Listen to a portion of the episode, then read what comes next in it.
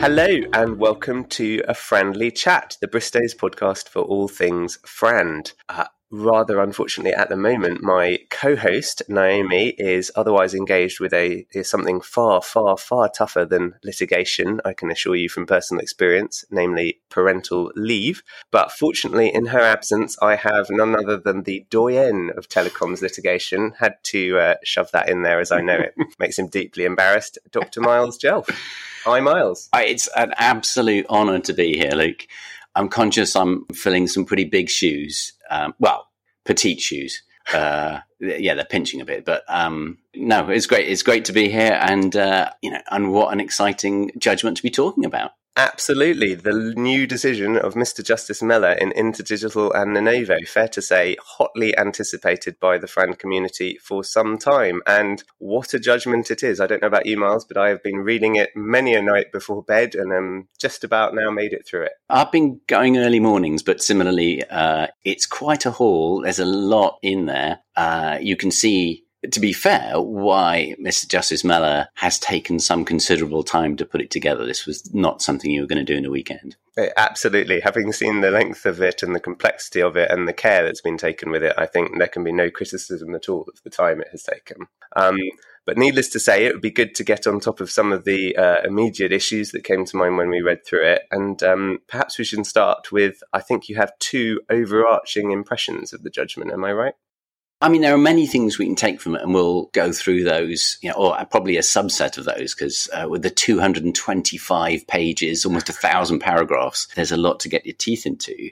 But a couple of things did strike me, uh, you know, working through it that first time. Um, one is there's been uh, already a fair amount of coverage to say, well, this seems to be perhaps more sympathetic in this instance to the licensee position than the licensor position. Um, I'm not sure that's right. I think there is a, a hmm. lot in this judgment that is relevant to kind of both perspectives. But I, I think what you can see is that Mr. Justice Mellor um, was not at the end of the day enamored by the position IDC were taking. Mm. And he, he seems to have felt that they'd gone for broke and were going for quite a extreme's not the right word, but um, going for a position that was obviously a fair way away from Lenovo's. And ultimately he comes back much more closely to where the Lenovo position was.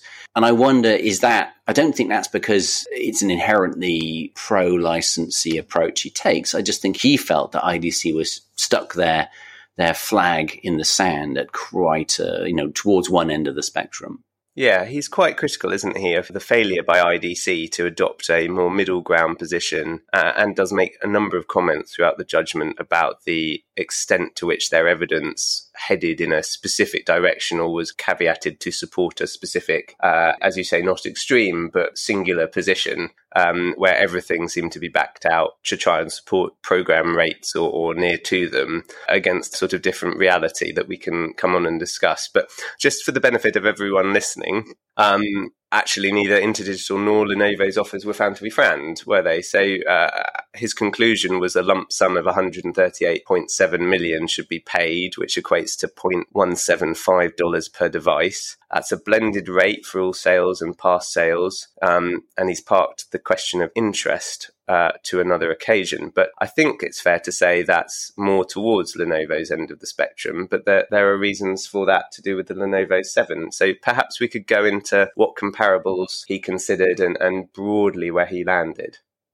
Yes, because that, in terms of the rate determination, um, that was one of the crucial things that, that we could see shaping up coming into the trial. The two sides one of the big distinctions between their positions was that Lenovo said the appropriate comparables for the court to, to use to deduce a rate that's relevant to them were the biggest uh, in terms of volume licenses that IDC had previously entered into. So these were initially known as the Lenovo 6 and then became the Lenovo 7. Um, and so they, they were looking at the, the, the big beasts that are out there, the Apple, Samsung, you know, the, the major players and saying, well, look, we think those are the appropriate comparables. Whereas IDC were very much trying to say, no, it's the, it's the smaller players uh, that we say are more relevant as comparables to the kind of entity that Lenovo is.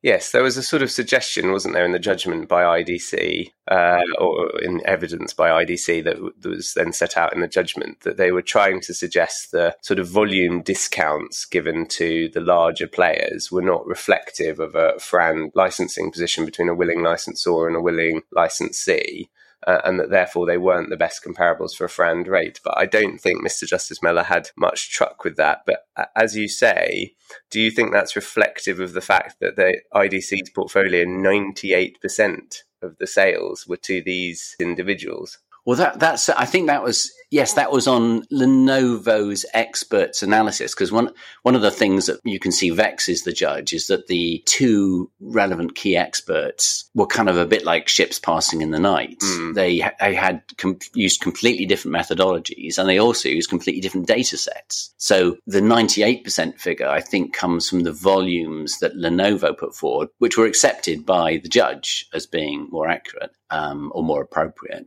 And on that basis, yes, the Lenovo 7 was said to amount to 98% of all handset sales in the global marketplace.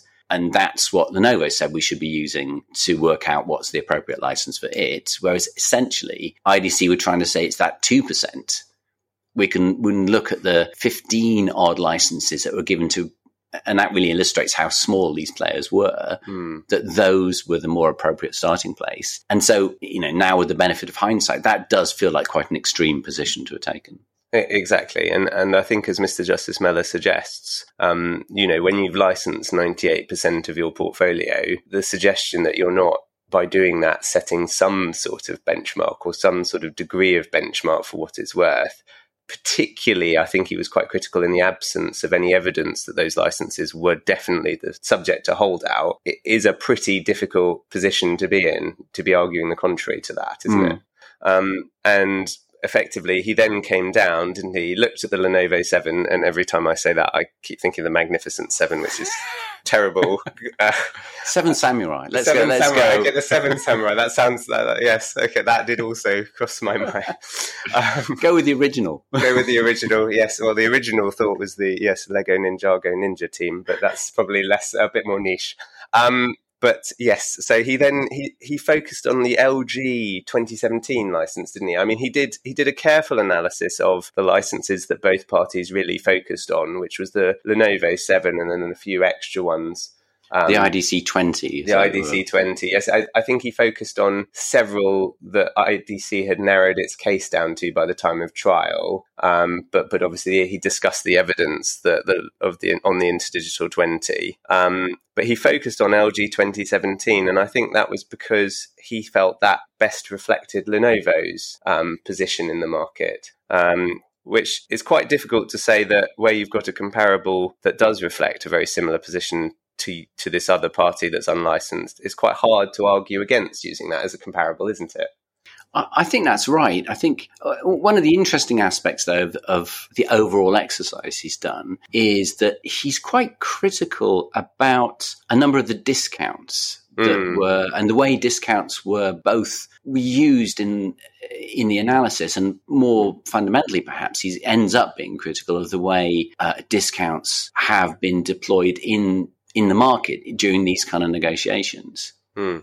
Um, and and I think there's a ten- an interesting tension there because on the one hand, with his comments that um, so he's he's very uh, unsure about the volume discounting practice that seems to have taken place in the marketplace, which meant that the according to him the the very significant players end up with much lower rates than appear in the program, uh, the kind of rack rates which are initially offered. Um, and there's discussion that those rack rates are much more likely to be actually taken up by smaller players. And then he says, but we see with the really big players, they're getting up to 80% discounts on those rates. And he takes the kind of interesting step of saying that he, he makes a finding that that is discriminatory. That's not FRAND. If players who don't have a similar size can't access comparable rates. So that whole exercise feels like he's trying to come down to a market rate that everybody should have access to. Mm. But then equally, when he finally comes down to well, what's what's the comparable, he, he picks one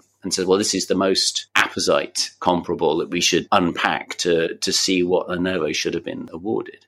Yeah, uh, does that come back though to this question of? I think he's tolerant, isn't he, of the idea that you can have a sub-Frand license and there are legitimate reasons. And I think he gets into signing up Samsung as a licensee because obviously once you have Samsung on your program, that is a, a huge validation that is of value to a licensor. There, there can be no question of that. So he does accept that. And I think he even finds that certain aspects of certain licenses that that's a legitimate practice.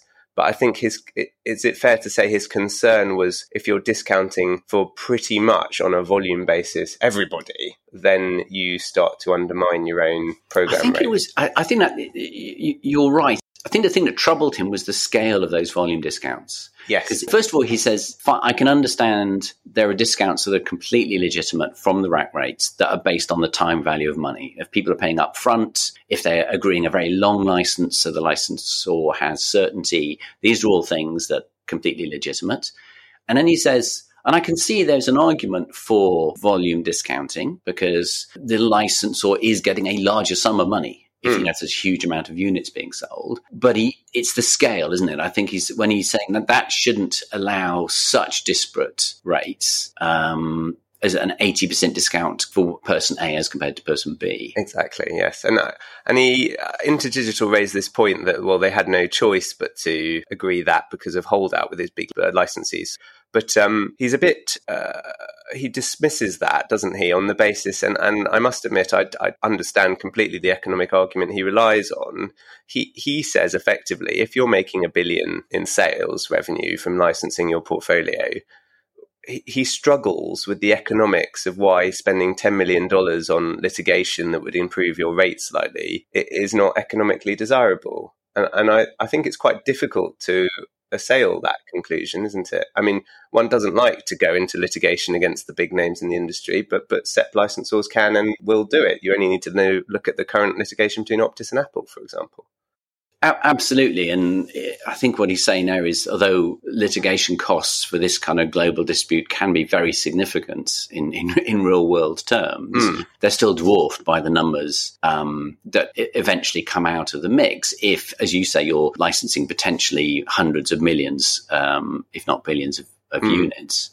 Um, I, I, think um, he struggles um, a little bit with this kind of the, the, the dis- discounting point um, perhaps, and again, this is context dependent. You know, we're looking at the particular facts that were put forward and the particular way things were argued. And he has quite a lot to say about the fact the IDC analysis, the way they were unpacking, was quite complex. And what they were trying to do was to say, we've got these different licenses. Each one was subject to different discounting regimes. Mm. Depend on the on the particular entity we were dealing with, and, and those discounting regimes were different for the past in some cases as they were to the future. So their analysis tried to isolate all those factors by backing out from the license those particular discounts. So they could come to a sort of hypothetical rate that had been negotiated with that entity, shorn of the particular discount that was specific to whoever was being negotiated. And with the intention that they could then take that number or set of numbers and reapply the discounts that they said were appropriate for Lenovo.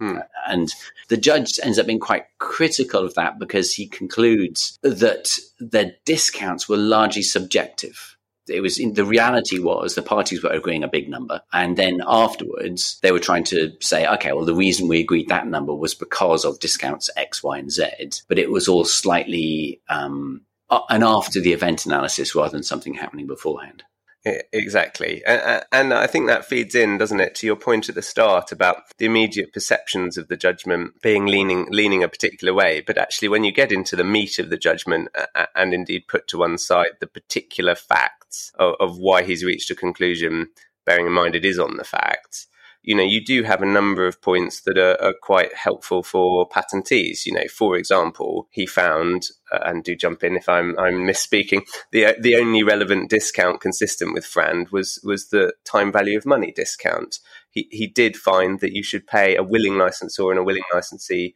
would pay for past sales at the full rate indeed going back beyond the statutory limitation periods that apply, insofar as, albeit he did have to suspend disbelief that you could be negotiating for longer than some of the statutory limitation periods. But th- these sorts of things where you've got a, a licensee paying for full rate for past sales at what he views as a Frand rate for the portfolio, uh, that that sort of thing should be good news to a patentee. I'd have thought.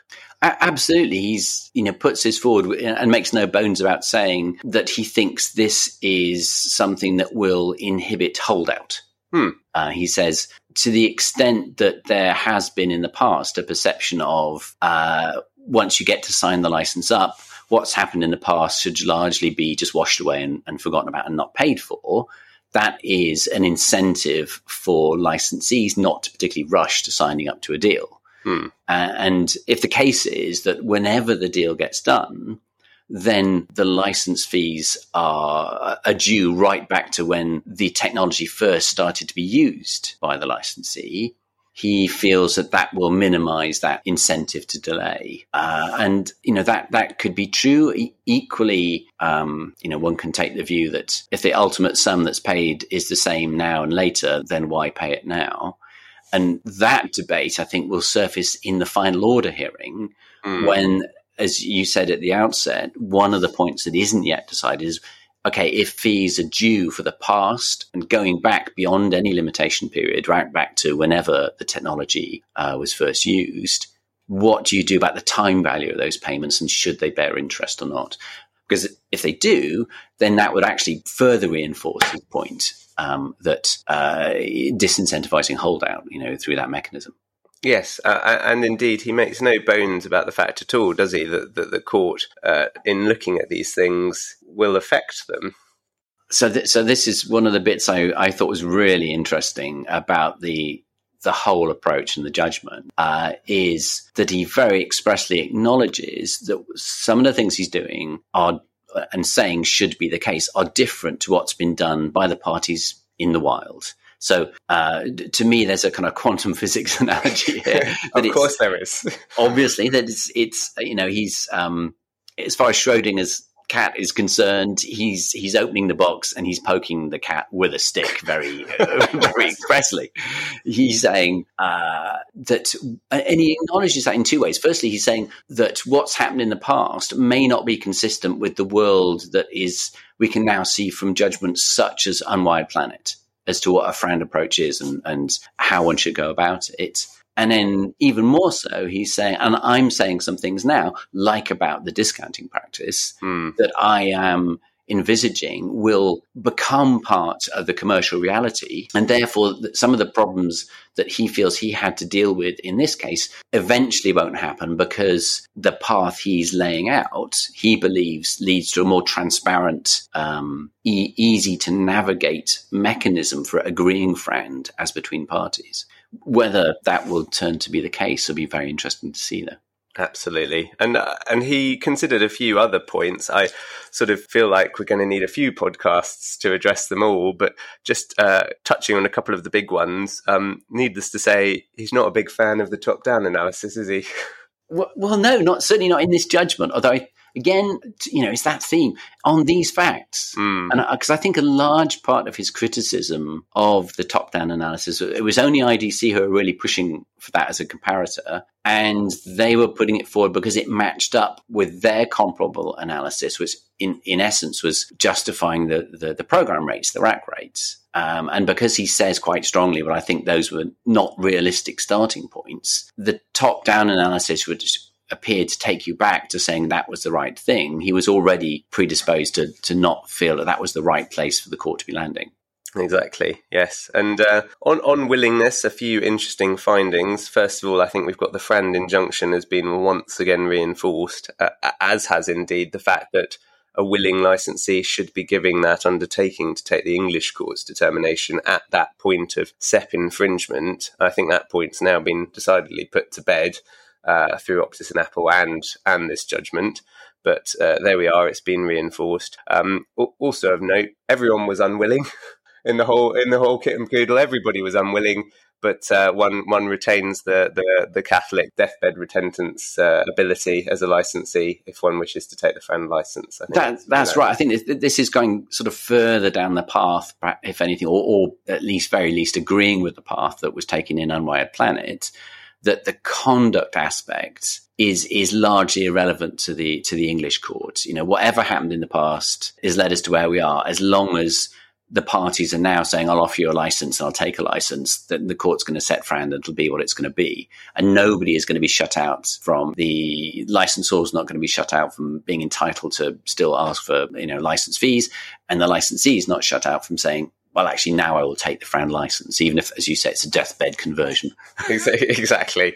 Uh, and then I suppose one final point worth touching on, which I, I think is sort of partly a, a, sort of aim to help the market get there without court intervention, isn't it? Is uh, he finds in one of the many paragraphs in his judgment, I think it's around the 200 mark, that it's not Frand nor is the licensor acting as a willing licensor to refuse to provide the information necessary for a willing licensee to evaluate an offer that has been made including as to third party licenses. And then indeed, he's got a, a, great postscript at the end that is all about case management and, and trying to encourage the use of the courts to enable the transfer of that information so that parties can really do this themselves. Um, you know, at the end of the day, that seems to be what he's trying to do. He's trying to help parties get there on their own. I, I think that's right. And it's, it's interesting because we've heard figures such as Lord Justice Arnold say on a number of occasions that this really ought, this isn't you know the courts are not necessarily the best place to resolve these kind of commercial disputes and arbitration um, you know, might be more appropriate in some circumstances. And to me, almost what Mr. Justice Mellor is saying is, well, we, we can, he's, he's, proposing that maybe parties use the mechanisms of litigation, English litigation, or, or indeed elsewhere. Because the other thing that comes out of this judgment is he's talks in many places about a growing body of case law that's going to come, not just from the English court, but from other courts grappling with Frand but he's saying, are there ways in which you can use the protections, the confidentiality protections of litigation proceedings to get that transparency if it's not available in the wild? Indeed, and and the English court has considerable case law now, doesn't it, including the from the Court of Appeal about uh, established, well rehearsed regimes for the exchange of licensing information that will be fully protected. Uh, and, and he's encouraging the use of those mechanisms to get the information parties need to really do a deal, um, which can only really be good for parties at the end of the day. I think so. There's, I feel there's definitely a strand within the judgment where he is frustrated that it almost felt like the two sides were talking, you know, through the great long history of their negotiations, they were talking at cross purposes because they couldn't be full and frank about what they were expecting on the, on the Lenovo side and what they were able to offer and what had been offered elsewhere on the IDC side. Um, and I think he, he sees that as a barrier to true Frand uh, licenses being negotiated out there by parties independently in the wild. whether that's whether that's how that will be received in the market will be very interesting to see. Uh, yes, needless to say, I think the next few months of various conferences, and uh, we'll be at the odd one, I suspect, Myles, won't we? Uh, are going to be very, very interesting. So. Absolutely, yes. No, it's, it's going to be to, to see how this is received and what others make of it is going to be fascinating. Well, thank you so much, Myles, for slipping into Naomi's uh, metaphorically huge but practically tiny shoes for this uh, podcast. And um, it only remains for me to say we look forward to further friendly chats in the future on a variety of topics. I dare say we might return to this judgment once or twice in the near future. Um, and we look forward to seeing you at the next event. Many thanks indeed for listening.